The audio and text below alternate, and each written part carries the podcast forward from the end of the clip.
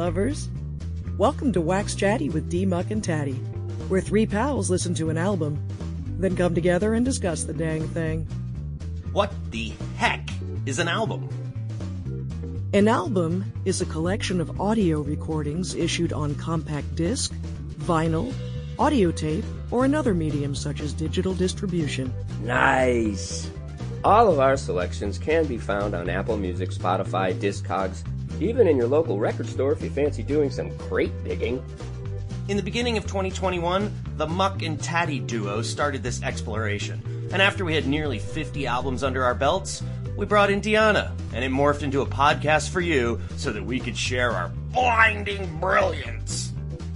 Come and get on the bus with us while we wax lyrical about wax. So let's grip it and rip it, people.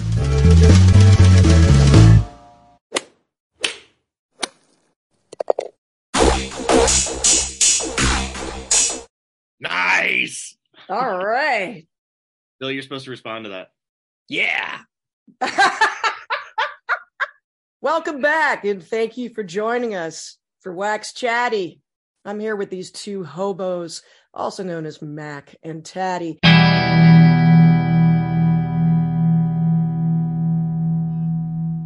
Mac, I think uh, you were the one that was up. I'm up. Okay, so I picked an album from 1965. It is called Pastel Blues and is by Nina Simone. It's recorded on Philips Records. It's about 35 minutes. It's nine tracks. Recorded in 1964, 65 in the city of New York. She was 33 when she uh, recorded this. She was she actually changed her name. She was born Eunice Kathleen Waymon. We're so close to her birthday, actually, on the 21st Yeah. of February, 1933, in Tryon, North Carolina, in the United States of America. Oh, lovely country. She died in uh, France in a seaside town in 2003 in April in Carry-le-Rouet Bouches-du-Rhône. Ah, ouais. Ouais, ah oui. Yes.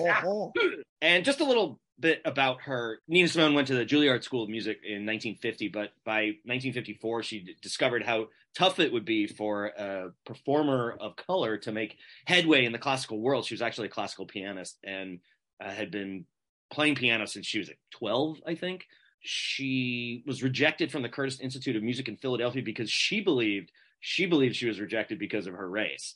So she had to start performing at a dive bar. It was called uh, Midtown Bar and Grill in Atlantic City to support her family and you know push her music education uh, along a little bit. Um, so while performing in these nightclubs, she changed her stage. She changed her name to Nina Simone to keep her working a secret from her mother.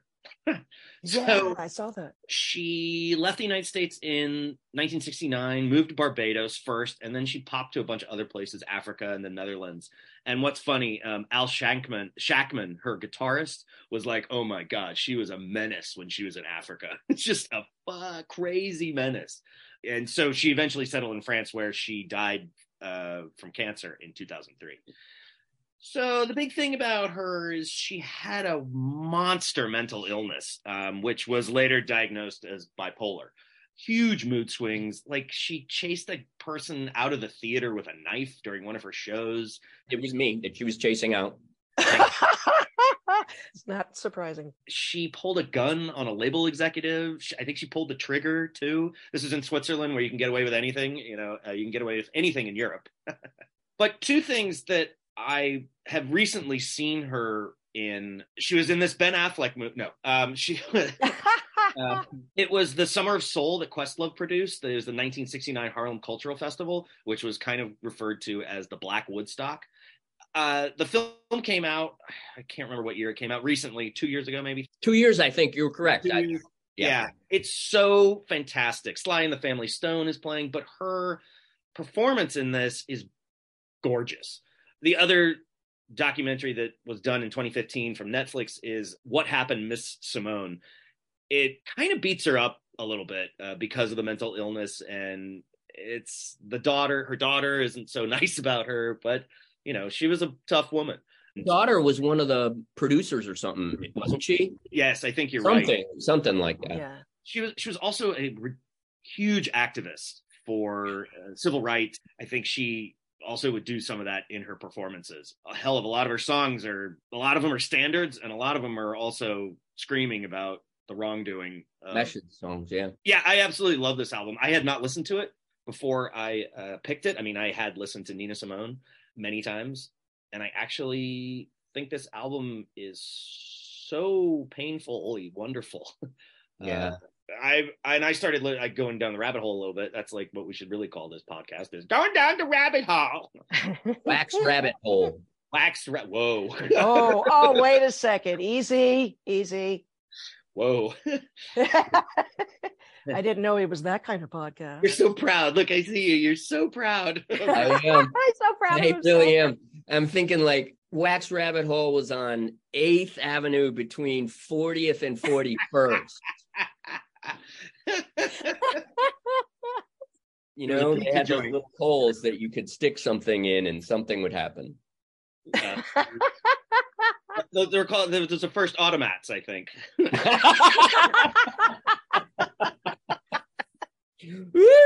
I remember going oh. to Amsterdam and they still had automats, um, and I had never seen one before because, of course, they were gone by the time I was I had moved to New York City, and it was just fantastic. It was like you you put your quarter in or your whatever your money that they silly money that all turned to euros after a while.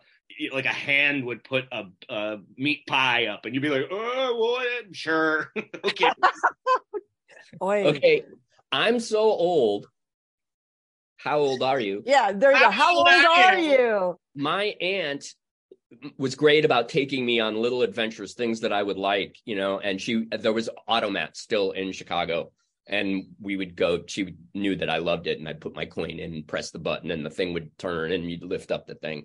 Yeah, I actually have been to Automats. Maybe somewhere around the time when this album was recorded. Good God, you're not that old. I know, seriously. I would have been three, yeah, she probably didn't take me when I was three, maybe when I was like seven or eight. Yeah, and was, and, and to, like, like, Max said, and like Max said, was the whole waxed or was it? Yes. Sorry. Yes. But problem was, is Bill was wearing the bunny suit, and he never mind. off, off, the bloody rails here. oh Lord have mercy! Like I said, there's nine tracks. So the first track is "Be My Husband." Andy Stroud wrote it and he actually wrote it for Nina. They were married, weren't they? Yes. Yes. He I forget what he did, but then he was her manager. That, he was a police detective. That's right. Yes, and he was a tough bastard. this song, "Be My Husband," and there's no music in there. It's just like a snare, and it's like, who's getting beaten? Who's being whipped? I, I have no idea. It's a tough song, man, and to open it with this is tough. And yeah. it's great though. Um, oh, it's so good. I loved this song so much. Like so funny because it's like the beginning, sort of the beginning of a relationship, correct? Be my and and it's like talking about marriage, but the it's like a work song, like a slave work song or a chain gang song. Yeah. I just think it's fucking hilarious. Yeah, just like marriages. Marriages for old people. Doesn't she say that? Or maybe she says that on another album. marriages for old people is one of her songs when it first started, since it was so of that hard blues, that soulful blues, it just it really brought me back to a female version of what I used to when I would listen to the blues of John Lee Hooker or a lot of the other blues artists that had that kind of gritty, raw sound to them. And I heard it in her. But then at the same time, when I first was listening to it, I thought it was going to be like Bo Diddley's pretty thing, where it's like pretty thing, be my wife, da da da da da da, and then it was like uh, anything but that, you know. And I was like, oh hell yeah, okay, I, I love being wrong, even though I do love that other song. But yeah, big thumbs up. So then it jumps into Nobody Knows You When You're Down and Out, which is Jimmie Cox song from 23. Bessie Smith, Eric Clapton have both covered it. Derek and the Dominos um, Eric Clapton, not racist. anyway, so it shows you when you're down and out, jumps into having music itself, and it's such a great song. I've actually gone back and listened to the originals uh, while I was listening to these covers. There is actually going back to the Be My Husband. There's three tracks on this album that were kind of written first premiered on this album, and that's uh, Be My Husband, End of the Line, and Ain't No Use. Nobody knows when you're down and out is like we all knew it when, as soon as it came on, I'm sure, right? Yeah. yeah. It was great. It was like, oh wow, God, cool, great. I know this. Yeah. End of the line, interesting little song. I loved it. John Edmondson and Cynthia Medley. first released on this album. Uh, kind of a cool song. I enjoyed it. And then Trouble in Mind by Richard M. Jones, which is from 1924. Ooh, ooh, I like that song. It's just yeah, so beautiful. Really I mean, I honestly love this entire album, but yeah, yeah you know, keep going about the song. Uh, tell me more and then some. No, no, no, that's the name of the song. Uh, tell me more and then some uh, by Billie Holiday from 1940. We did a Faithless album three episodes ago or something like that. Faithless sampled this Nina version on one of their albums. Kind of cool. Chilly Winds Don't Blow. I was walking down the street back from watching the Celtic Aberdeen game this morning, and I, I was like, "Oh my God, chilly winds are blowing, man! It's cold." Uh, and that's from Bill Lovelock and Hecky Krasnow from 1959. And then you know, Hecky Krasnow ha- is famous for Frosty the Snowman. I saw Mommy kissing Santa Claus. Really? Um, other holiday novelty type songs, others, and also he did a he did he did some Burl Ives songs. he wrote some, he wrote and produced some silly albums that Burl Ives did. Um, I, I, was waiting for you to say Bad Religion. Yeah, that's Hecky. great. Hecky Krasnow. Uh, and then it jumps into Ain't No Use uh, by Rudy Stevenson, again released first for this album. And then, yeah, here we go. Yeah. Um, woo, Strange Fruit. yeah. Now, I think the first time I heard Strange Fruit, it was this album because it's Strange. Fruit into Sinnerman. Because I was like, oh my God, this the first part of this song is just painful and we know exactly what it's saying. And then it comes into Sinnerman, and I was like, wow, this 10 and minute and change yeah. Yeah. jam yeah. of hers is unreal. I mean, it's just, I absolutely love it. But Strange Fruit, written by Abel Meeropol, uh, otherwise known as Lewis Allan. This is the song that ended Billie Holiday's nightclub career. Some jerk cop was in the nightclub. She was singing it. They told her to stop. She refused to do it. And then he framed her by getting her to buy heroin from one of his goons. And she ended up in prison for a little over a year and lost her cabaret license.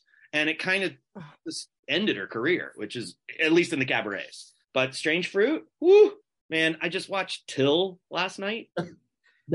it's like what's go what what's going on here? I mean, a fantastic film, um, quite good. But Strange Fruit is Nina Simone's version. I mean, I, the first version I ever heard, and it just blew me away, was Billie Holiday's. But yeah. this version is just so raw. Just her on piano. Yeah. And not only just her on piano, she's just doing chords kind of at the beginning of each measure. She's not. It's not a cappella, but it's a cappella ish because there's so little embellishment um, from an instrument and when she hits the word leaf kind of in the last third of the album, and it it's just this like this raw scream, and then she changes the pitch of it, but like weirdly, it's so amazing. It's just such an incredible version of it, the song. I remember my mom and dad had their own LP collection, and Billie Holiday was one of my mom's favorite. Yeah, mine too. And mine too. so uh, the album she had strange fruit was on it it became one of my favorite songs i had never heard nina's version before so to be oh really to, yeah me neither yeah. until, this week correct yeah, correct what? correct wow. yes yes yeah. so to hear it in comparison, I love them both because I think they're both excellent. They're both in, but they're just different. To hear this, it was just so wonderful. Like you said, it's so raw and full of more anger, which going back to what you were talking about, about her, uh, everything having to do with the civil rights movement, I was reading that she was actually more on the side of Malcolm X and, and the more kind of violent, more thing as opposed to, uh, the pacifist, Martin Luther King route. She would do Malcolm X on one day and Martin Luther King on the other day because she was bipolar. oh God, God. Uh, but wah wah. Hearing this song, it, it actually uh, it actually made me cry. I didn't get emotional like that when I listened to Billie Holiday. I don't know. It it made me as a young girl become more aware of what it meant to them as yeah. African American females in that time. And that made me ask questions as to why and this and that. And so it actually, it was this song first with Billie, but you know, now re examining with Nina that made me really become more aware of everything. It was absolutely beautiful. I'm so glad, Mac, that you broke down by song. One thing that struck me thematically, it seems cohesive and moves along in a way that makes sense to me. Musically, each song relates to the previous one and the next one following it in a way that makes complete sense, like the order makes sense. And even to some extent, now this is my imagination going a little too far, but it almost seems like a very loose concept album that breaks down for me. Again, this is just my imagination. The first four songs kind of fit together. The next four songs kind of fit together. And then the last song is kind of like, uh, in a way, an underture or summation of everything that went before. Like the first four songs seem to be more centered on a personal, personal relationship, a relationship that eventually breaks up and that song that you said um we're at the end or whatever that you said you I, I, that's just an amazing song it's end of the line the the heartbreak of breakup in that song is oh. just so uh real and alive. And then there's that next song where it's you're still sad about everything that happened in the relationship but you know you're gonna get better. Do you know what i mean? Because it's like sunshine is gonna come so end of the line, I'm like trying to do research for it, and the only thing that would come up is that Traveling Wilbury song. I was like, no, no, no. Sorry, Bob. Sorry, Tom. Sorry, you know, it's just like which no. I do love that song, by the way. But, yeah. Those albums are great. But yeah, it, that's an interesting point, Bill. That those one, two, three, four, right, and then the you know, I think I feel like Strange Fruit and Sinnerman are like one song though because I always well, I always heard it like that. Uh, and we haven't discussed Sinnerman. We haven't really discussed Sinnerman yet. It's uh, so funny you say that because the next three songs are kind of like starting with that Billie Holly holiday songs are just examples of blues. This is the blues. You know, it's not. It doesn't cover every type of blues, if you will, but like classic. This is the blues, and then you hit Strange Fruit, and you go. And by the way, this is the foundation of the blues the black experience in America where being your your black body is not safe and that's where the blues comes from at its base. You know it's black music and black experience no matter if it's BB King singing about you know I'm a man but it comes from that core. And I was like yeah and then it kind of it kind of the last two songs are that in a way. So I also was like, is it three parts? Or is it? I thought that too, that it's like the first four songs, then the next three songs, and then the last two songs kind of fit are like acts, if you will. It's just so great to hear an album like in an when albums were a thing where you know you know that there was thought into picking the songs the order of the songs. That's why we're not doing greatest hits albums. Yeah. Well, it seems nowadays there's not a lot of that. It's a playlist. This brings us to Sinnerman it's one word on this album. Bob Marley did a cover of it where it was two words. Peter Tosh did it as well. The Weavers did it. It was written in 1956 by Les Baxter and Will Holt. Uh, what an interesting version of of that. It's over 10 minutes long. I think it clocks in at 1032 or something like that. It's fantastic. It's part two of Strange Fruit. You know what I mean? To me. Yeah. Um, yeah. Same idea of this is horrible. um, this is, you know, but we will uh, try to make it better through this wonderful music. About the authorship of Sinnerman, it's also I've also seen it called a traditional, a traditional African American spiritual song. So where traditional, like from when? It doesn't say. Right. The furthest back I found it was the Les the Baxter Holt. Yes, you are correct. Are the lyrics really what I think they are? Does it seem that the person goes to the river and the river is boiling and then goes to the sea and the sea is boiling? Like everything's burning up?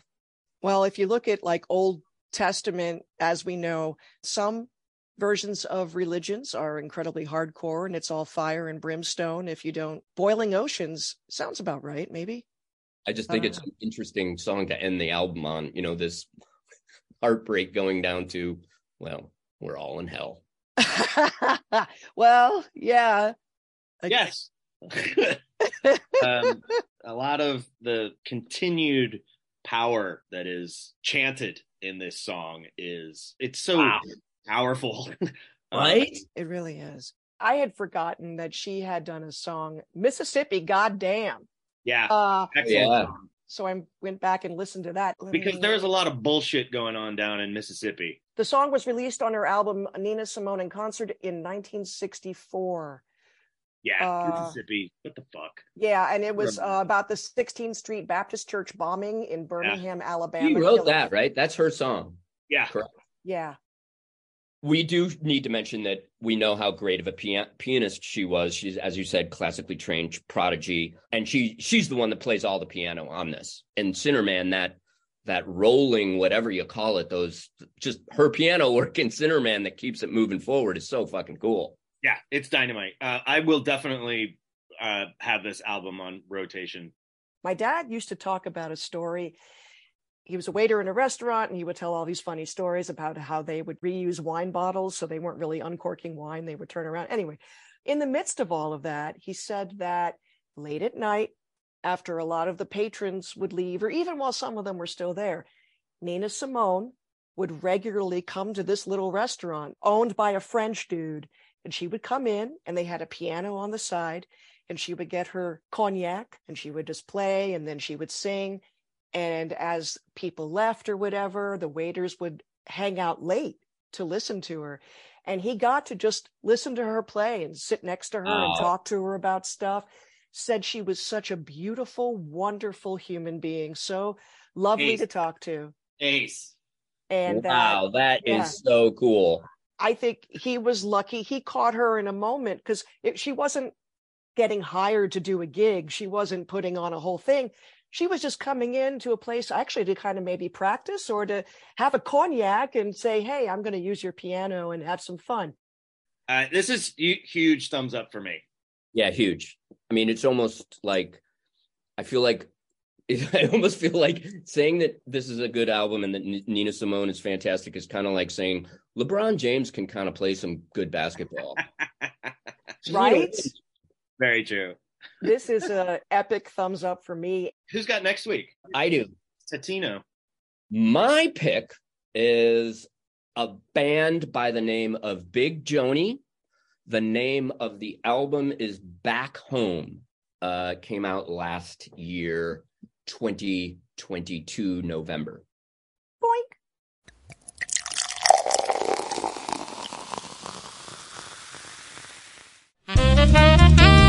Okay, people, that's a wrap.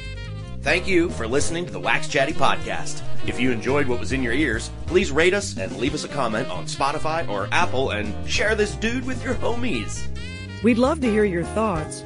Be nice now, and look forward to rapping about our next selection. Stay tuned. Good night, John Boy. Good night, John Boy.